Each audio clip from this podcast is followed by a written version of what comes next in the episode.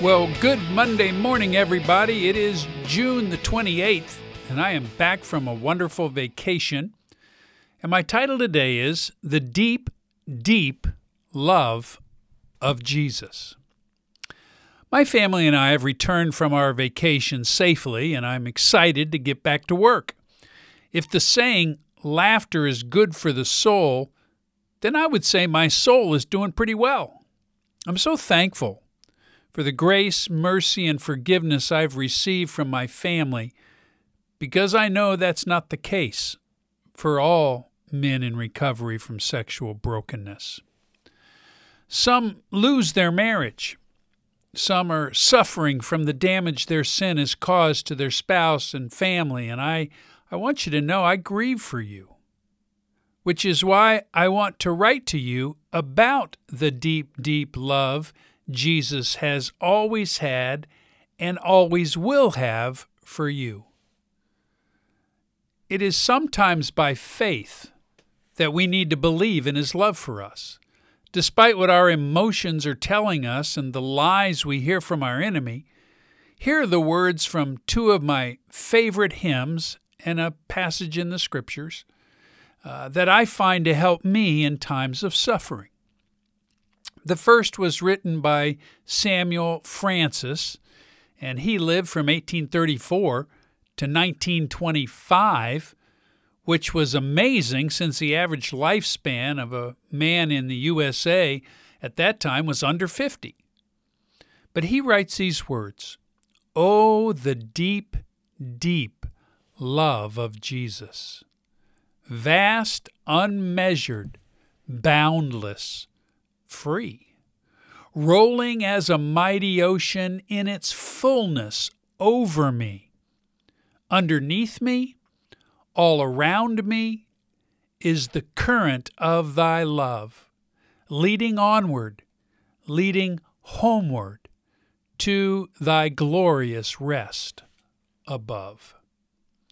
These words call me to lift my eyes from the damage that I have caused and the consequence of my sin and continue to believe that God loves me as unbelievable as that may seem to my feelings. But we're taught in Romans 8 that absolutely, absolutely nothing can separate us from the love of God. And so we have it in writing. We also have a real, actually recorded event in history, not only in our Bibles, but in other works of literature from the past. And this is proof that He loves us despite our struggle with sin. And we read these words in Romans 5 8, worth memorizing. But God demonstrates His own love toward us, in that while we were still sinners, Christ died for us. God knows all of our sins, and He's always known all of our sin. And because of His great love for us, He descended from heaven, was born into a human body, lived a holy life so that He could offer that body as a holy living sacrifice to pay for all of our sins. And because of that, we have proof positive that this was all done to show us the extent of his love. But death could not hold him. He rose from the dead, and he dwells in heaven, and by his Spirit in us today. You know, there's another great hymn that tries to express the infinite amount of the love of God and what he has for us, written by Frederick Lehman in 1917. Here's the third stanza, and all three of them are worth listening to. But I particularly love the third stanza. He writes, quote, Could we with ink the ocean fill, and were the skies of parchment made, were every stalk on earth a quill, and everyone a scribe by trade.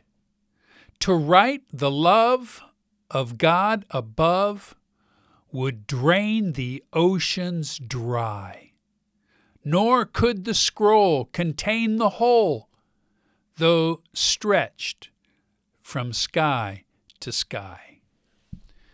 I hope that you not only know about the love God has for you in your mind, but that you also believe it in your heart. Does He know that we are people who, by our own active will, have chosen sexual sin repeatedly? Well, of course He does. He always has known that because He is God and He has always known everything and everything about us and everything about you.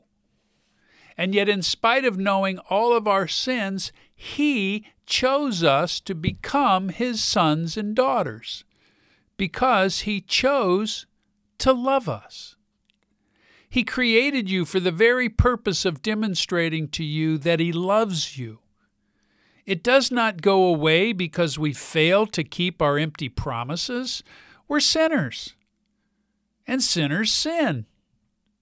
And God's always known that. Sin damages us, and God is grieved by our sin, but there is no measure of sin that if we go beyond it, He stops loving us. His love for all of us is unconditional. There are no conditions to His love. Now, does He discipline us for our sins? Well, if we continue unrepentant in sin, then yes, as a loving Father, He disciplines us. Or he just allows us to experience the pain that sin itself brings into our life. People who reason that they can just go ahead and sin because all is forgiven do not realize how much they're damaging themselves and their loved ones. But God still loves you. That line of reasoning is just stupid that I should just go ahead and sin because all my sins are forgiven. Committing sexual sin, now listen carefully to this. Committing sexual sin is like the person who, for whatever reason, decides to cut themselves. Uh, cutting can be an addictive behavior and is a form of what they call NSSI, which stands for non suicidal self injury. And I believe porn and masturbation is like that. Even though it's pleasurable, we're hurting ourselves.